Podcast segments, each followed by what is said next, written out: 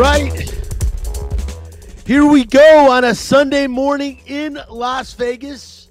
Just after 8 o'clock, I'm Brian Feldman, and this is Outta Line. We are here live, same time every Sunday on Fox Sports Radio 98.9 FM and 1340 AM, flagship of the Vegas Golden Knights. We're coming to you live from the Wisden, also known as Spencer's Studio in Las Vegas. We are here because as you have heard many times, we've been booted from the Fox Sports Residential Bancorp studio until further notice due to COVID. Uh, I did it. I did it. Due to COVID pro. Co- it was only a matter of time. COVID protocol. It was. It was, man. You got to mess. uh, that you just heard him here with me in studio uh, is our social media director, Spencer the Wiz Ostrovsky. Nobody beats the Wiz. Nobody beats the Wiz. That's right. The Wiz has his own theme music. Well deserved. Also, with a social distancing back in the Fox Sports Residential Bancorp studio, is producer extraordinaire Chris Magnum Chapman. Mags, also, uh, you've heard him many years. Uh, well, I should say, since they've been in existence on Vegas Golden Knights radio, UNLV football, and all over many shows, including the main hockey show at Fox Sports Radio. Mags helps us out. And also joining the show in a little while, my friend and longtime sports broadcaster here in Northern California. California, host of the TC Martin Show, TC Martin himself. And uh, we will be talking about a real good friend of ours. Uh, as I said, the rest of this month, every show, I'm going to dedicate a little bit to Frank uh, Ballpark, Frank Harnish, a good friend of a lot of ours uh, at Lotus Broadcasting, and anyone in the broadcasting community, especially sports related in the Las Vegas area knows who Frank Harnish is. And like I said, Frank would hate this as he would want no attention called to him like this. So, Frank, you know me, and I'm a sarcastic, uh, you know what. So I'm going to keep doing it. Anyways, listen, the show's also streaming on the LV Sports Network, and you can watch the show on Facebook Live and YouTube. The page is called Outta Line. That's O U T T A L I N E. You can follow the show on Instagram and Twitter. That's at Outta Line Fox LV. And since we are live, uh, your calls are welcome. The Fox Sports Residential Bancorp studio line is 702 876 1340. Hi, this is Bubby, and it's time for What's on Tap. Tap is brought to you by title sponsor Residential Bancorp, funding America one neighborhood at a time. Right now, Residential Bancorp offering $2,500 free in closing costs to anyone and everyone that qualifies for a home purchase loan in the state of Nevada. Call 702 964 5720 for information. Once again, Residential Bancorp funding America one neighborhood at a time. On tap, well, the Vegas Golden Knights, after looking really strong, coming off two big wins Friday night. I don't want to say they laid an egg, but uh, didn't look great in their loss to uh, an under 500 Philadelphia Flyer team, and they're going to have to rebound quickly. Is uh, uh, the, tonight at six, uh, they will be hosting the Minnesota Wild, best team record wise in the Western Conference right now. So that'll be an interesting game. We'll talk about that during nightcap, and Mags will join us for that segment. Also, as I mentioned, uh, TC Martin of the TC Martin Show is going to be joining the show. We'll talk a little bit about Frank Harnish, maybe some UNLV sports, maybe some Raiders. We'll see what we feel like talking about uh, when it comes to that. Speaking of UNLV, yeah, they've won their last two basketball games, expected to win them both, but last night, big time performances by their star Bryce Hamilton and transfer star Donovan Williams, both having over 30 30 point games. Uh, basically between the two of them, they accounted for over two thirds of the scoring of the uh, the running Rebels, and um, really like what I see Kevin Kruger doing. We'll talk about the running Rebels, also the Raiders six and six man uh, after starting real strong three and zero oh this year, one and I believe five in their last six games. That's tough, and uh, it is going to be tough as they've lost a they've lost a couple now. Uh, tough games last week, a real close one to the Washington football team, but again on the road in KC to play the division leading and AFC AFC reigning champion Kansas City Chiefs, man. We'll talk about that. I know Spencer's got got some things to say about that and how he feels that game will go. Maybe how Rich Bisaccia is doing in the interim job and if he'll keep it at the end of the season. We already know our opinions on that. Also, week 14 in the NHL, some really good matchups. Tampa Buffalo should real good and maybe the best Monday night matchup of the year tomorrow between the Cardinals and the Rams. Although the Rams kind of slide, we'll see if Matthew Stafford can pick that up. All that and more still coming up. That is what is on tap. Once again, brought to you by title sponsor Residential Bancorp, funding America one neighborhood at a time, and again offering twenty five hundred dollars guaranteed free grant to anyone and everyone that qualifies for a home purchase loan in the state of Nevada. Call 702 964 5720. Spence, let's get right into it. I'll say hello to everyone, but let's get right into a nightcap. Hockey players, as you know, are warriors. They don't give up. They come to play every game. It's time for Nightcap, a cupful of the Vegas Golden Knights. From highlights to interviews to special events, the puck starts here. They have not won since until tonight. The 10 game losing streak is over for the Flyers. Carter Hart, terrific in net. Mags, the Flyers are on a 10 game losing streak. They started looking like they might be okay this year. They've looked like garbage lately, but they didn't look like garbage uh, last night. I will say Carter Hart played terrific in net. There were a lot of chances that he stopped that could have been goals and would have been goals, maybe if he wasn't having the kind of night he was having. But still, you got to beat the Philadelphia Flyers, especially when, uh, you know, right now, 10th place in the Western Conference. I don't think it's big concern. I think Robin Lehner will do a fine job in net, and I love seeing the way Pacioretty has uh, performed since he's come back. I think 14 points in nine games, nine goals in that same span, two again on Friday night. But, Chris, this team has got to play with some consistency and games at home against the Flyers. Maybe they look past them a little bit. I don't think that was the case again. I think great goaltending uh, by Philadelphia, but you got to win those games. Well, yeah, there was some concern from Pete DeBoer. Actually, I was the one who asked him on Friday morning about it potentially being a trap game, and you know, Pete Pete said, yeah, there, there's definitely such a thing as a trap game in the NHL, and he was going to rely on his leaders to to kind of get that message across to the younger players. Um, well, I guess the message really didn't get across because your penalty kill was abysmal for the second game in a row. In fact, it cost you now a game. You were lucky against Dallas because despite being 0 for 3 on the penalty kill, you found a way to come back and win that one. They were abysmal again against the Flyers. That cost them the game. Um, you know, it, it, it's funny. They gave up a four on four goal, which I know doesn't count as a, a penalty kill, but or a special teams play, but it's four on four. And the the other issue is your power play has been when it looked like they were turning the corner.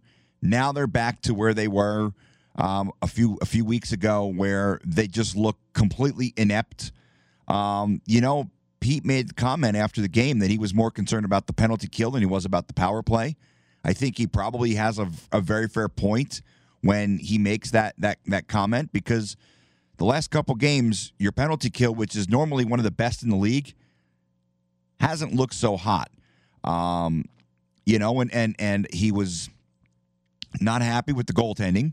I think Laurent Brossoit probably would would like to have a few of the. I, I, you know what? I shouldn't even say that. I think every goalie always likes to have have them back, but I think Laurent Brossoit was was not sharp. Um, he played really well this season when when when called upon, and uh, you know it, it, it's. I, just want to say one thing. I'm sorry to interrupt you, but you know, Brossoit, watching the four goals that Philly scored, you can comment on this. I really thought three of them were really tough goals to stop. One of them, I thought he, for sure he should have made the save on, but I really thought the three that went in, because of the position he was in, because of the traffic in front of the net, I'm not going to say those were gimme goals in the National Hockey League.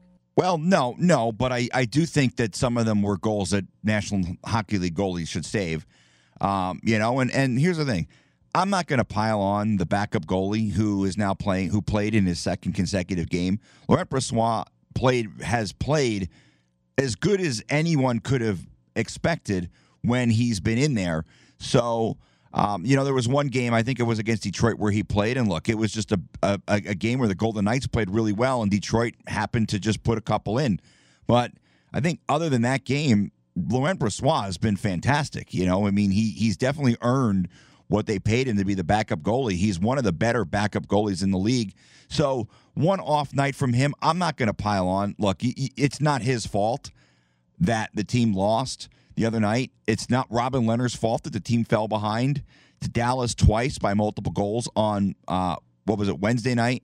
So the, the, the thing is the team needs to play better. That's the reality of it. I feel like they're becoming a little too more a little too reliant on Max Pacioretty on the power play because look, Max is on fire. 9 goals in his last 9 games. He he's been absolute fire when he's been on the ice this season. But when you watch that power play, it seems like there's not a lot of urgency outside of when Max gets the puck. And it seems like they're trying very hard just to get Max the puck. Shea Theodore needs to up his game a little bit, and I think he knows that. I don't feel like he's been at his best this season. The other guy who who I'll, just point out every time I watch him, I come away absolutely impressed is Alex Pietrangelo. He was a guy who last year, um, I think I think some of us in the media and and some of the fans were very hard on. Right, this is the highest paid guy on the team. He was the crown jewel of your free agency class the year before. He didn't meet expectations. And and look, there's no excuses. And Alex is, seems like the kind of guy who's going to tell you there's no excuses. But we saw it with Pacioretty his first year. There's a transition when you are the captain of another club and you move to a team. There's that comfort level. Then he broke his wrist. He got COVID. But by the playoffs last year, Alex Pietrangelo was the best player on the Golden Knights. I'm putting it out there right now. So far in 2021, and this is not a knock on anyone else. I mean, look, Chandler Stephenson has had a phenomenal season for the Golden Knights, but Alex Pietrangelo has been the best player night in and night out for the Golden Knights, and I don't even feel like it's debatable. You know, Chris, I couldn't echo your sentiments anymore, man. Not to jump on the same bandwagon, but you know, a lot of people when you look at the Vegas Golden Knights and you say their best player, and you look at stats wise, and especially last year in the regular season and the year prior, you would say, well, Mark Stone is the best player on this team. He's got the we're in the sea. We all know of his struggles right now, and nobody's in his head more than himself trying to turn this thing around. Maybe there's some issues we don't know about, but you know, you want to see Mark Stone successful. And as a matter of fact, without question, make no mistake, he has to be successful for this team to make any kind of run in the playoffs. They are going to need Mark Stone to step up his game and get to the top level that we know he's capable of playing at. And of course, Pacioretty, like you said, Chris, it's been a blessing to see this guy come back from injury and just not only pick up where he left off, but actually exceed where he left off. And uh, just an offensive juggernaut right now to this point, nine games in to his season, has really been incredible. But you are absolutely correct. Alex Pietrangelo is the best player on this team, deserves to be paid the most money. We have seen it. How many times do you see this guy setting up a goal? I mean, he is constantly in the right place at the right time, and uh, he'll block shots. He will do what it takes. I don't know that there is a better two-way defenseman in the National Hockey League than Alex Pietrangelo. I'll say this: there might be a few as good. I'm not saying he's the best, but he is among the best. And right as Chris said, the best player on the Vegas Golden Knights. Make no mistake, what a move it was getting this guy. And I can't wait to see Jack Eichel healthy and on the ice because with him, Pietrangelo, you've got two of the best players at their position in the National Hockey League playing on the same team. Yeah, yeah. I mean, and, and real quick, I, I don't think people should panic because the team right now is not where people predicted them to be preseason. Look, this team is is I'm going to put it out there when they get Jack Eichel back, they are, and I'm not going to say, you know, with, you know, like, oh, this is the Chapman guarantee. They are the best team in the NHL when Jack Eichel gets on the ice because he is going to change things so much that this team right now is going to look a hundred times better when they get Jack Eichel out there. Look, I mean, that's right now. You stay above water, you stay in striking distance, but Tampa and and and this this will resonate. The last two teams, and I know Tampa's gone back to back, but the St. Louis Blues, they won the cup three seasons ago. They were in last place on New Year's Day. They won the Stanley Cup. They made the coaching change, the whole Gloria thing. Alex Pietrangelo was a part of that, ironically. And then you look at Tampa last season, they had a ton of injuries. They finished third in their division and they were by far and away the best team. And it was clear when they won the Stanley Cup. I think the Golden Knights right now are very similar to those two teams in that, yeah, they're probably not where you would have expected a Stanley Cup winner to be at this point in the season. But the Golden Knights have dealt with unbelievable adversity. They have had more injuries than any team I can think of off the top of my head. At this part of the season. Sure, over the over the season, every team's going to deal with injuries, but to go through as much as this team has had to go through in the first nine, ten weeks of the season is unheard of. When Jack Eichel gets on the ice for the Golden Knights, they are the best team in the NHL. That doesn't guarantee you're going to win a Stanley Cup, but on paper, Colorado, not there. Tampa, not there. The Golden Knights will be the team to beat when they get a fully healthy Jack Eichel. You would think so, Chris. I mean, talent wise, as you said, especially Shea Theodore starts playing the way he's capable of playing. You get Martinez back and healthy, one of the best, known as one of the best shot blockers in the National Hockey League. He is so good in front of the net. He's like a second goalie out there. And you can't emphasize how much he means to this team. And and then again, you know, Carlson back and now scoring another goal last night, getting his second of the season.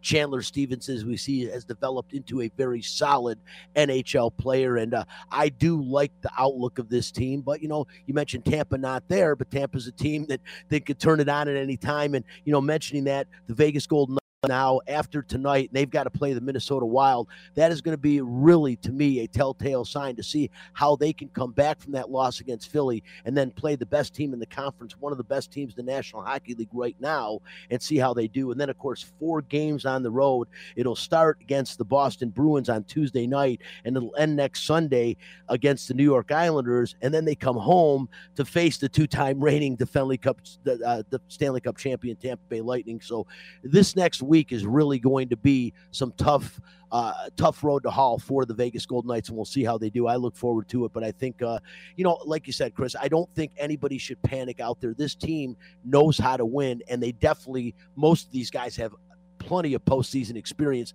and that's what you play for, anyways. And you know, this team was due to face some adversity. I mean, it has been a charmed life for the Vegas Golden Knights through their first four seasons, and now you know you face some adversity and you see how you come back from that. I do think they'll be they'll be fine. They will make the playoffs, and they are a team that nobody is going to want to see in the postseason if they are healthy and have everybody on the ice. Trust me on that. Hey, let's move on to the next segment. I've been waiting for this also. I uh, want to get my friend and um, longtime sportscaster, Northern California, here in Las Vegas, uh, his own show. I'm sure you've heard it uh, two to four weekdays every day on KSHP 1400 and on tcmartin.com. Um, TC is going to join the show the last couple years. He has had a very good friend of ours, um, Frank Harnish, uh, known as Ballpark Frank to many of us.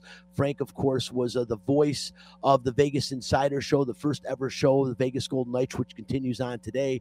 And Frank was uh, uh, part of the team that did the pregame and in between periods and postgame show for the Vegas Golden Knights the first two seasons they were here. Um, Frank uh, passed away uh, a little over a week ago, and um, it's just been kind of a whirlwind. Uh, you know, we all knew Frank had been sick the last month and a half or so, and um, you know, got a chance to talk to Frank a couple of times. Also, uh, like I said, the last time I communicated with was on Thanksgiving, and um, he'll be sorely missed, man. Just a great guy in the community. And Frank was uh, Mr. Sports in Las Vegas. Uh, you know, never never shied away from talking about his. I'm, I'm, I'm, adjusting my Detroit Lions hat, thinking of Frank up up there, and uh, he'd be adjusting his Chicago Bears hat right now. But uh, TC, welcome to the show, man. Great to have you on, my friend. Hey, great to be with you, Brian uh, you know, it, it, was so cool when when you know things uh, kind of went south for Frank where he was. I don't want to talk a lot about that negative and stuff, but TC, you know, you jumped right on it. You, you contacted Frank, and you know, we all know Frank was kind of down because Frank lives for this man, lives to talk about sports on the radio. And uh, you know, I've got a lot of friends with sports knowledge. You being one of them with great sports knowledge. Frank Harnish might have had as good a sports knowledge as anybody out there. Yeah, and was well-rounded sports knowledge as well too. And I think uh, a lot of uh, people, you know, failed to realize. If you've been around Las Vegas a long time, you realize Frank knows all sports because he used to, you know, do a variety of different sports, you know, talk shows. But over the last four or five years, uh, most people know him, like you mentioned, for the Golden Knights. And you know, kind of the funny story about that, you know, in our building, you know, going back to 2017 when uh, you know the Golden Knights were coming to town and you know they were trying to produce a a insider show and find a host for the pre, post, and intermission report. Uh, there wasn't a bunch of, of people that were really that knowledgeable uh, about hockey. And Frank would wear his uh, Blackhawk shirt, uh, you know, uh, around the office, you know, a couple times a week. And uh, management said, "Hey, you're always wearing your Blackhawk stuff. You, you, know, you must know hockey. you're our guy." And the funny thing about that is, Frank would be the first to tell you that he wasn't that knowledgeable about hockey. He loved hockey like he liked all sports. But what impressed me the most is that once he got that gig, he dove into it head first and he show prepped like you would not believe each and every day because I mean none of us you know uh, again you're getting dealing with an expansion team uh, you're really not following the NHL that closely you, you here in Las Vegas and uh, you know no one has really you know covered hockey um, you know on a, on a regular basis. And uh, you know Frank just dove into that right away. And then uh, whether it was you know the pregame show the daily show I mean he would have notes after notes after notes.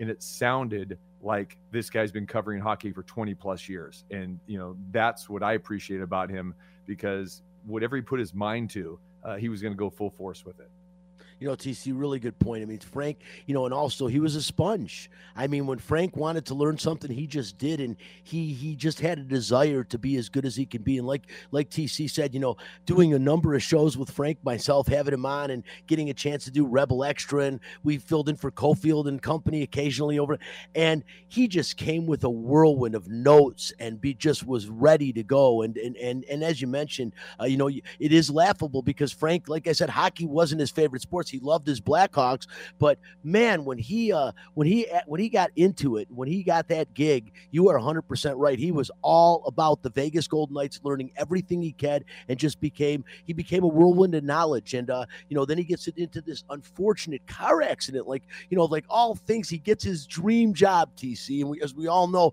and then we hear he gets into an accident that almost kills him, and I mean, I never saw a guy fighting harder. He didn't want to get better to get better. He wanted to get better to get back on the Golden Knights broadcast. I mean, that was really like his motivation to get healthy. Every time I talked to Frank when he was out with that accident, that's all he talked about. I got to get back on the air. I got to get back to the Knights game. I'm like, Frank, you need to get healthy, brother, you know?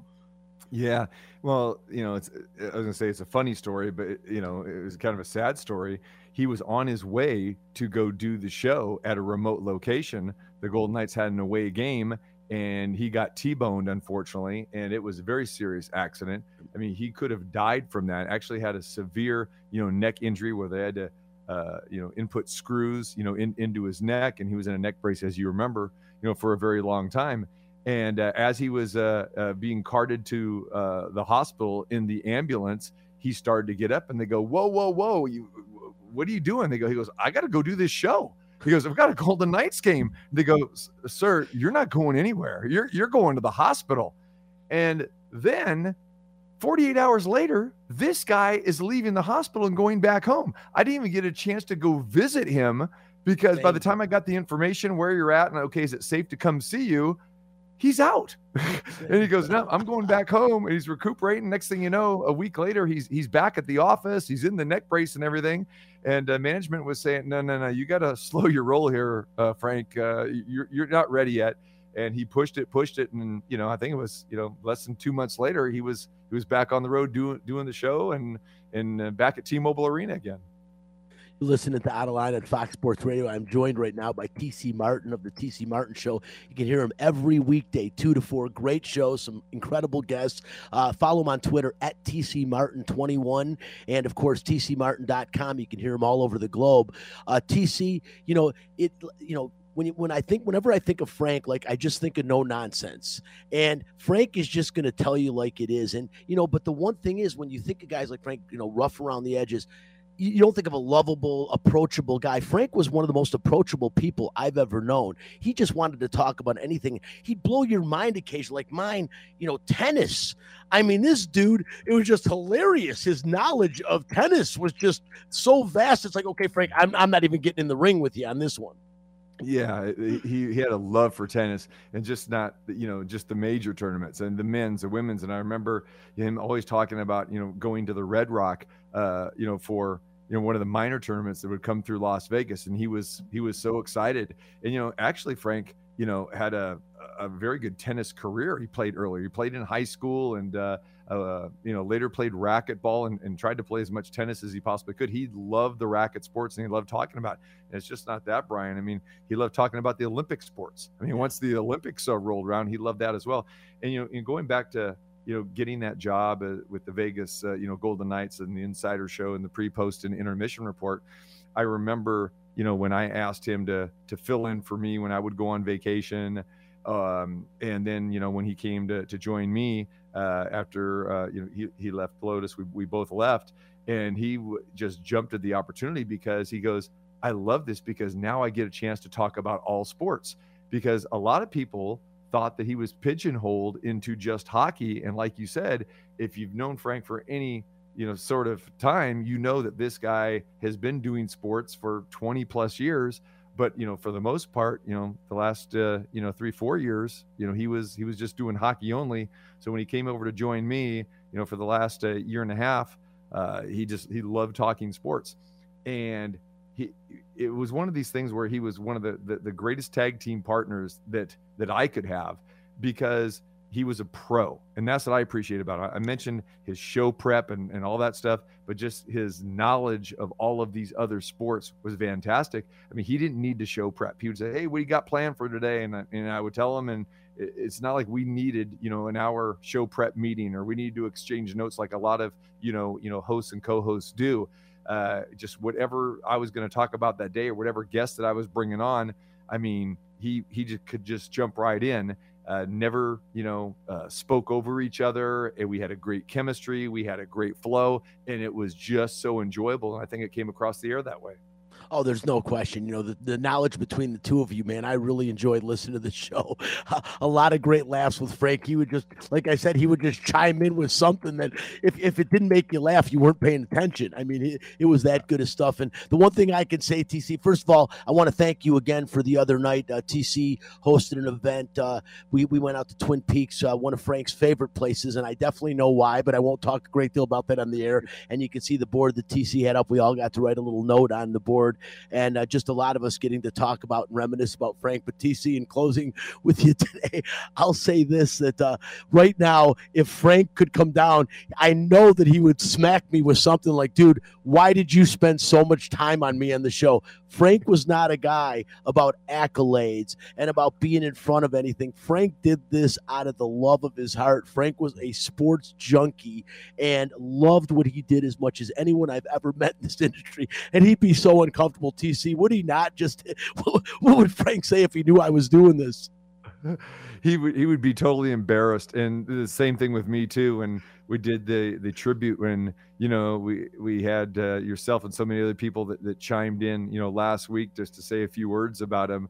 Uh, yeah he'd be embarrassed. And even the time when he was in the hospital and even when he left the hospital to come back home the last few weeks of his life he he said over and over he goes i am just amazed that i'm having this outpouring of of love and support. And he goes frankly he goes i'm i'm a little bit embarrassed because i don't know how to how to handle that. Because like you said he was he was a guy who was you know kind of to himself uh you know didn't open himself up much. But again if you were in his circle i mean he was fantastic. But the, you know going back to you know the, the the comedic approach. I mean, he had the the comedic one-liners all the time, and that was what's so beautiful. It just made you laugh, and we had uh, you know such a great time with with uh, all all of that. But uh, no, fun-loving guy was gonna do uh, his thing his own way, and nobody faulted you know for uh, him for that.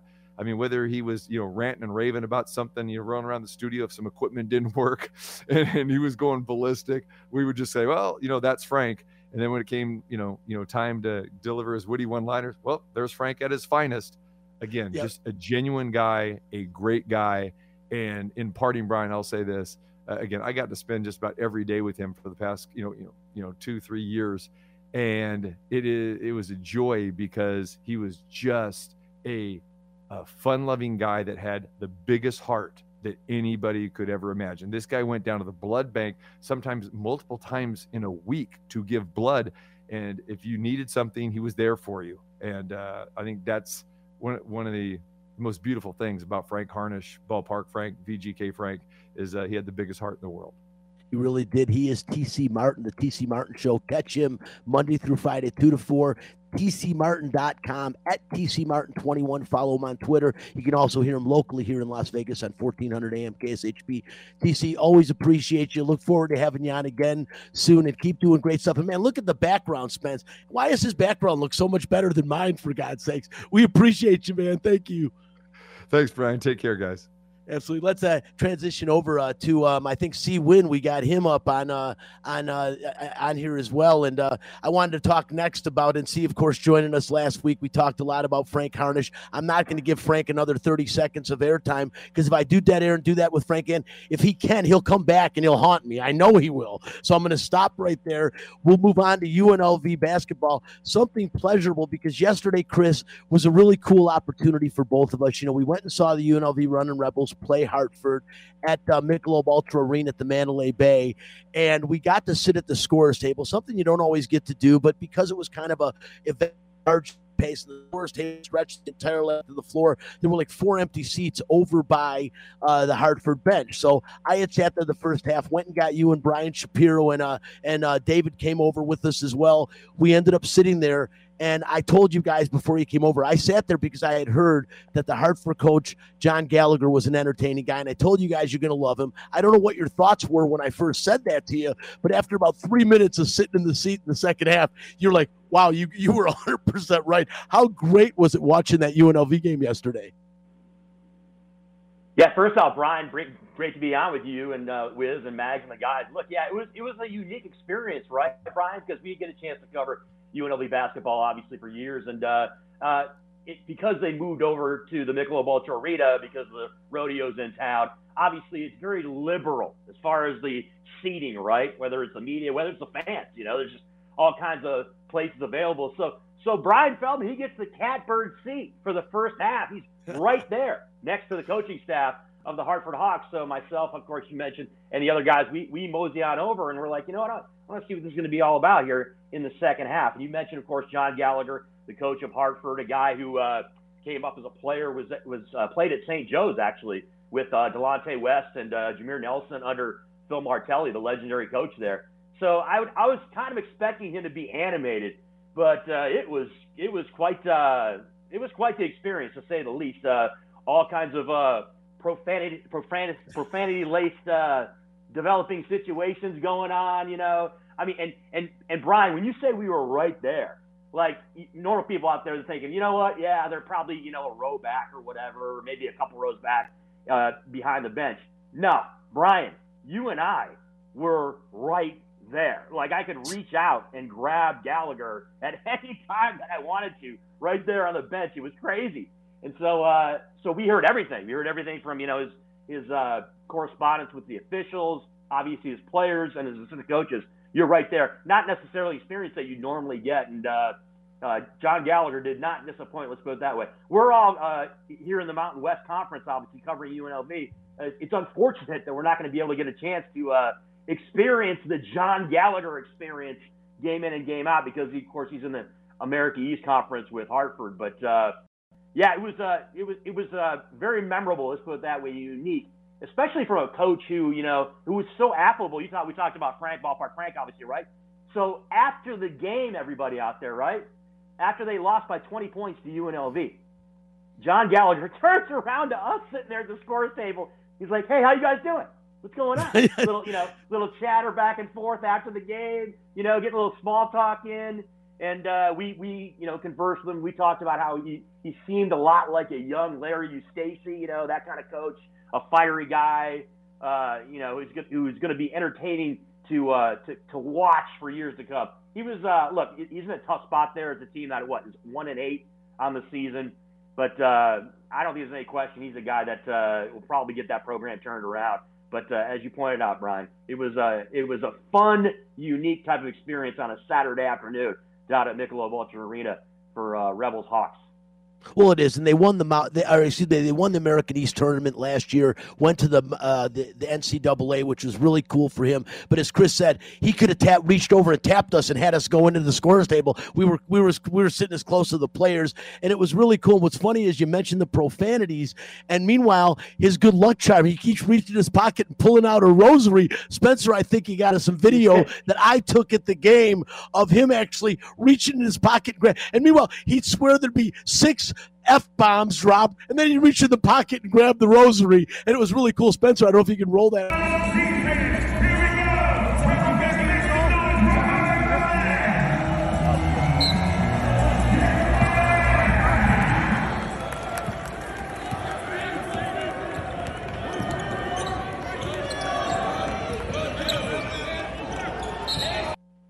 That kind of gives you an idea of where Chris and I were sitting. But that was his rosary. He kept pulling it out, and uh, well, maybe maybe they would have lost by 50 if he didn't have the rosary. Who knows? But it was really cool to uh, to witness that. one of the one of the greatest one-liners, Chris, that we just I mean, all of us just busted out. So, anyways, you know, Hamilton went off. He had 32 points. Great game for him and Donovan Williams. As I said, 61 points between the two of them, um, or most 64 three points between the two of them. You know, over two thirds of the team scoring, uh, mm-hmm. over 95 points UNLV scored, which was really cool. But those two really went off. And at one point, Hamilton hits this three pointer, and he kind of got open on the perimeter. And and you see Gallagher yell out to him. He goes, he goes, "You're making him look like an NBA, like an NBA star when I wouldn't even take him in a pickup game."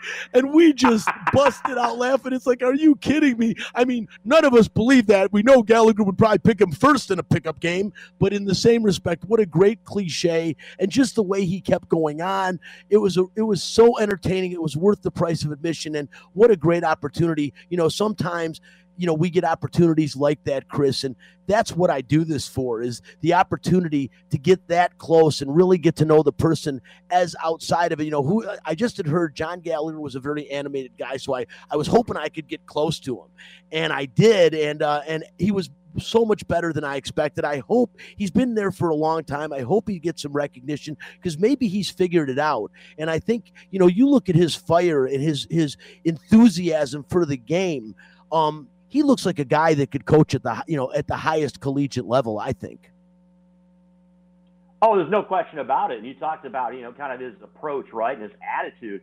Uh, they lost by 20 to UNLV, right, and he was able to uh, still be someone who was uh, you know uh, I don't want to say in a good mood. I, I, mean, I think he's just eternally in a good mood. But to have the uh, the back and forth and the banter with us after the game, after you just got whacked like that by UNLV and uh, gave up 95 points in that game, uh, that was uh, that was kind of interesting to see. Let's put it that way. And uh, yeah, you, you mentioned it, Brian. Look, I mean, it was it was not something I expected. Let's put it that way. When I went to the game at noon, okay, at Michelob Ultra Arena here in Vegas for the Hartford UNLV running Rebels game. That was uh, not an experience I expected. So that was kind of cool, kind of cool to be part of.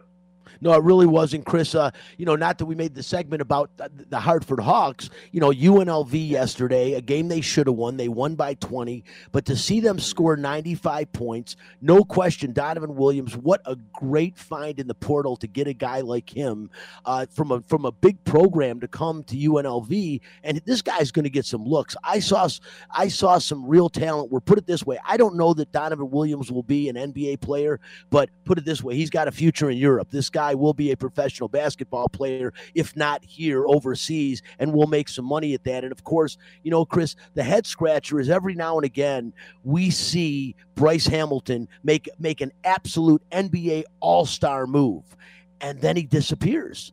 And I mean, the consistency is a is a concern. It's a concern at this level and a concern at the other level. His ability and talent is no concern of mine whatsoever. It is keeping that motor running for the, the full 40 minutes of a basketball game.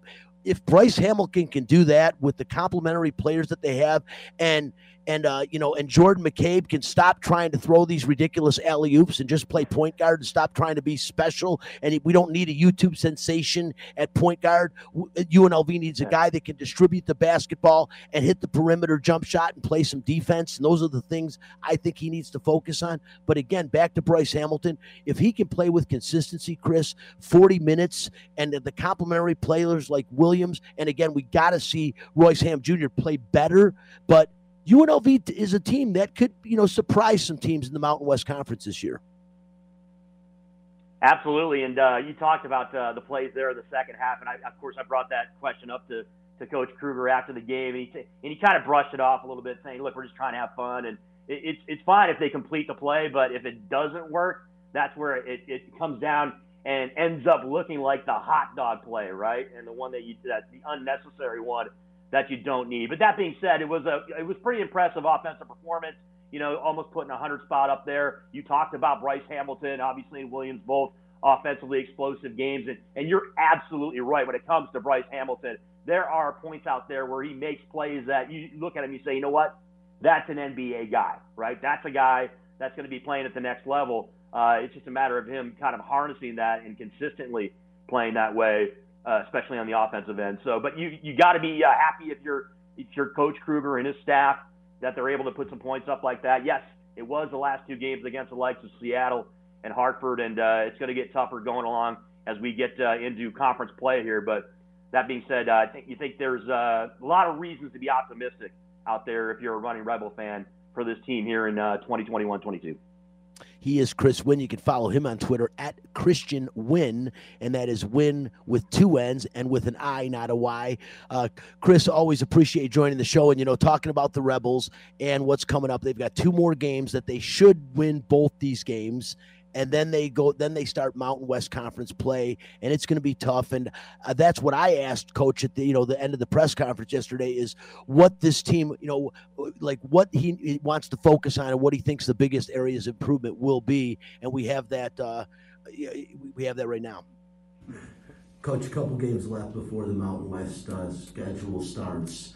Your biggest areas of focus and concern uh, leading up to the mountain west conference getting started yeah, our big uh, area of focus, uh, I think, is really just going to be these last couple games, just, just to, to, sorry, to continue to show the guys what works. You know, when they're when they're in a stance and ready, and their hands are out, and they're pointing and they're talking, uh, they can be really good. And then when we're well, when they're not, we can struggle.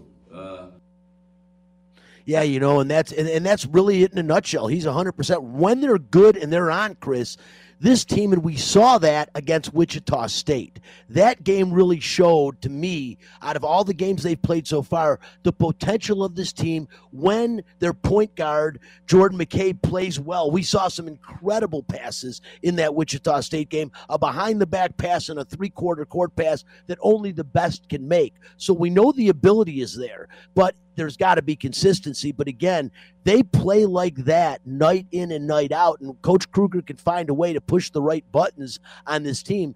I'm not going to say the sky's the limit. That would be ridiculous. That would be like uh, when Caleb Herring said that the defense of UNLV was playing lights out. And I said the only time you say lights out when you talk about UNLV football is when they turn the lights out in the stadium.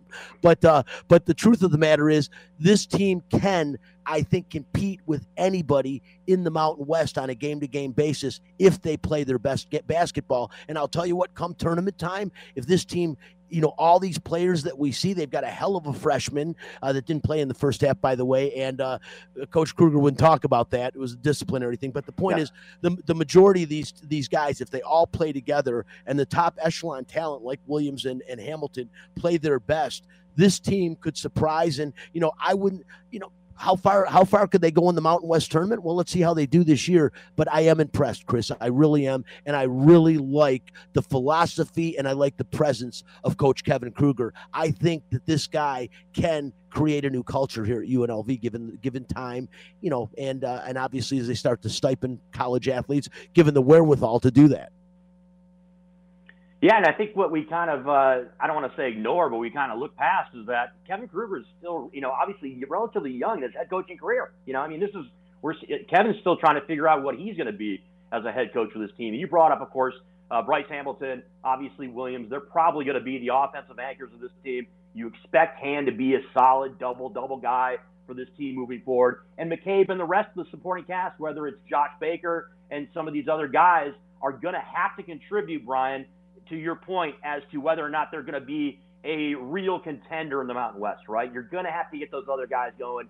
They're on, on any given night. You're not going to get the 30 plus out of a Bryce Hamilton. You're not going to get a monstrous offensive performance out of Williams. So you're going to need some of these other guys to step up.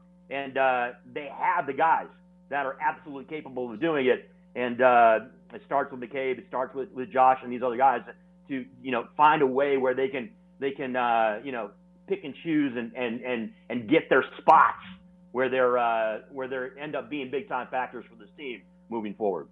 I agree 100%. And the guy we were talking about, the freshman, Keshon Gilbert, remember that name. Yeah. He's a true freshman. And this kid, the one thing I love about him, yes, he can do the offensive stuff, but he can play defense. And defense isn't a word mm-hmm. you talk a lot about in UNLV talking football or basketball. Hey, let's be real. That's an area that's been lacking. And the bottom line is one of the oldest cliches in sports defense wins championship.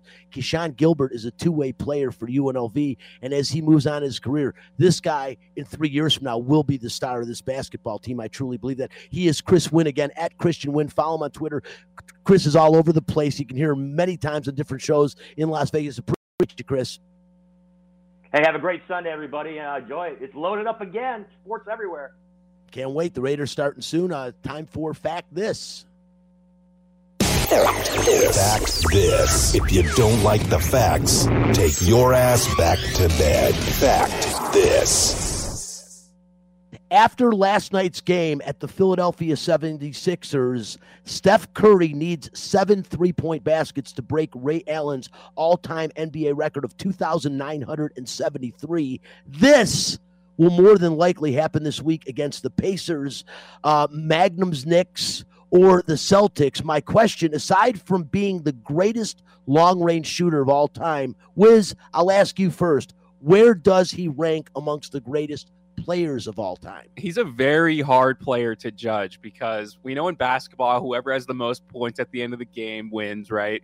And Steph Curry's very good at putting the ball in the hoop, but you know, he is the greatest shooter of all time, not disputable. Allen can say whatever he wants about it. Oh, it's hard to judge. No, he's the best shooter that's ever touched the court. But you got to look at the other areas of his game. He's a good passer, uh, not a great defender. He doesn't seem to make the plays that the all-time greats do. So it he's somewhere in the top 10, but I don't think he's at the very like top 5 of my list. Somewhere in the top 10. I think that's a really good assessment, Spencer. I think if I was to pick an NBA uh, top 5 team on the court, he wouldn't be there. There's no chance he would be one of the top 5. As good as he is, not that he wouldn't be on the bench if I've got 12 players, he's going to be on that team but I don't know that he would be in the top five. I mean, I'm looking at my backcourt. I probably got Magic Johnson uh, and, and and Michael Jordan back there at guards. I might I'd probably move Michael Jordan up to small forward and put Isiah Thomas back there. I'm partial, but I mean, uh, Kareem Abdul-Jabbar at the center. You got Wilt Chamberlain. You got a lot of guys to consider, but Steph Curry the greatest shooter of all time. No question about that. About to become the greatest three point shooter of all time. When it comes to a perimeter game, not many better than Steph. The problem with Steph and the knock on him always has been he can't cover the best player on the other team. He's not going to be put on that guy because he is not a great on ball defender. He's just not. And that's always been a, that's always been a knock on Steph. But you know what? Will I take him and start him at guard on my team any day of the week, Sunday, Monday, Tuesday, you name the day. He is that good. But again, the greatest of all time, top 10, top 12, yeah, I'll say so. Top five, no way. That's Yeah, just where I'm going. The one thing you can say about Steph Curry, and I'm not trying to undermine him at all, is that he, other than probably Michael Jordan, he influences the way the game is played probably more than anyone else in history. You have to make your entire game plan around making his life as tough as possible. And very, very few players that we've ever seen on the court you have to do that for. Yeah, and, and and here's the amazing thing about, about Steph. Like they played him tough. They did exactly what you said, Spencer. They were denying Steph Curry left and right, and ultimately, they Philadelphia ran away with it in the in the fourth quarter. But they were just denied, denied three of fourteen from the field yesterday, eh, or I should say from three point land yesterday. He scored eighteen points in the game. But uh, Steph Curry, man, is a lot of fun to watch. And what I'll say about Steph Curry is he re re revolutionized the NBA because now it is since he has come into the game, everybody, and I mean everybody, is trying to three, shoot three pointers. He really has again changed the culture of the NBA to making it a perimeter basketball game. And Steph Curry's a big reason it is that right now, and that that the perimeter shot is such a special part of what the NBA is today. So you know, but greatest of all time again, I'll say top twelve, top five. No way, I'm not going to go there. Let's quickly get to the bone, Spencer, and uh, the talking about the, the Las Vegas Raiders. Before we do that, real quick though, real quickly, I want to say one other fact, and I want to get this out before I run out of time on the show. Fact. Detroit Lions fans, I'm disgusted with you. All my friends in Detroit, I'm disgusted with you. What are you glorifying one win for and glorifying Dan Campbell for? Hey, Dan Campbell did something that anyone is going to do based on the Oxford, you know, what happened in, at Oxford High School. He did the right thing. It was wonderful what he did. I'm glad people called attention, but trust me, anybody that would have been the head coach of the Lions would have done the same thing. It's kind of an obligation. Michigan, Michigan State, you saw everyone do it, okay? So, you know, he's a lousy coach, and one win, you know what that win does? It takes the crap off the Shinola because now everybody has done talking about the Detroit Lions. We needed them to stay in the news. We needed them to go without a win this season. So everyone kept talking about them, and people would start understanding they've won one playoff game in the Super Bowl era. I'm tired of having these rants, but please don't glorify one win in Detroit. Trust me, it would have been better for them to lose every game with that lousy tie against the Steelers because then Sheila Hempford would have more problems and which we again having everyone talking about selling team. Now the one win, now no one has to talk about the Lions anymore. They got their one win. Stop it. Please don't glorify a win. They're garbage, and they need to change the culture. And the culture stops at the top, starts at the top. Sheila Hempford, sell the damn football team or Ford Hemp, whatever the hell. All right, enough of that. The Bones. We only got a few minutes, Spencer probably one of the biggest games. Well, I know for us, it starts at 10 o'clock today in Kansas City. Chiefs on a major roll, as we know. The Chiefs started slow. They've won five in a row, six of their last seven games. The Raiders going in the other direction, one in four in their last five games. This is going to be a tough road to haul, but the Raiders play the Chiefs well. It's an ancient rivalry. Any chance today they win this game? There is a chance, and I actually think they will win. My bold prediction. It's so funny. Everyone knows I'm a diehard Raiders fan, so they expect me to come on and just be so mad. But here's the thing about the Raiders they're not a bad football team. And that's actually kind of exciting to say for the first time in probably 18 years. This is a decent football team, but they're just okay. And that's the problem. They're very middle of the road. And they lose to the Washington football team and they could beat the Chiefs today. We know that you know, hopefully next year all this stuff gets cleared up. We know all the you know, the off the field issues that they've had this season. But you know, I don't think they're going to make the playoffs. But you know, this is a division rivalry. Anything can happen. It doesn't matter how bad the Raiders are against any team in the AFC West. They can win anytime, and the same goes for every AFC West opponent too. Well said, Spence. But you know, and, and I will say that to me, the big thing with the Raiders, and I don't know his health, but as much as I heard Foster Moreau and everyone glorify, hey, this is a great backup tight end, a great, he might be. And Foster Moreau's a tough guy. He understands football. He's got a high football IQ. But make no mistake. I mean, Darren Waller is one of the top three tight ends in the National Football League when he's healthy. You know, I don't know that as much as I love Kelce and Kittle and, and Andrews, I don't know that I wouldn't take Waller first when he's healthy. That's how good I think he is. He's a game changer. And when you don't have him in there, it puts so much more pressure on Derek Carr right now with his depleted, uh, his depleted skill level, skill players at the wideout position. Um, Darren Waller's just gigantic. And I don't know, do you hear if he's playing today or not? I know that, that he practiced a little bit. I don't know whether he was playing. Spencer's looking it up right now as we run out of time, but I think he's going to be key. A couple of other games while Spencer looks for that that are huge that are huge today. Uh, Baltimore and Cleveland should be a great game in Cleveland. I'm looking forward to that one. The Cowboys at the Washington uh, football team. I think the winner of that game is going to win the NFC East. Uh, it'll probably be Dallas. And the 49ers um, at the Bengals. Another good game. The 49ers are playing really good football. Their defense is getting healthy. Really good running game is always six and six against seven five Bengals. The day, the game of the day, the Bills at Tampa Bay. Uh, the Bills looking to rebound, and Tampa Bay looking to kind of find stride, although they keep winning. Of course, Tom Brady. And the best game of the week, again, tomorrow night, the Rams, the Cardinals. Last thing I'll say hey, how about Julianna Pena? She took down the Lioness, submitted her in the second round, uh, and that is, of course, Amanda Nunes goes down last night in the UFC. Really, really surprised, shocked the world, shocked me good fight. We got to have the Sports Distron soon. Cassandra Cousineau. Maybe next week we'll get a hold of her to talk about that. I'm sure she was there and I'll have something to say. Listen, we're out of time. I want to thank TC Martin, C Win for joining the show. As always, Spencer the Wiz Ostrowski, and back in studio.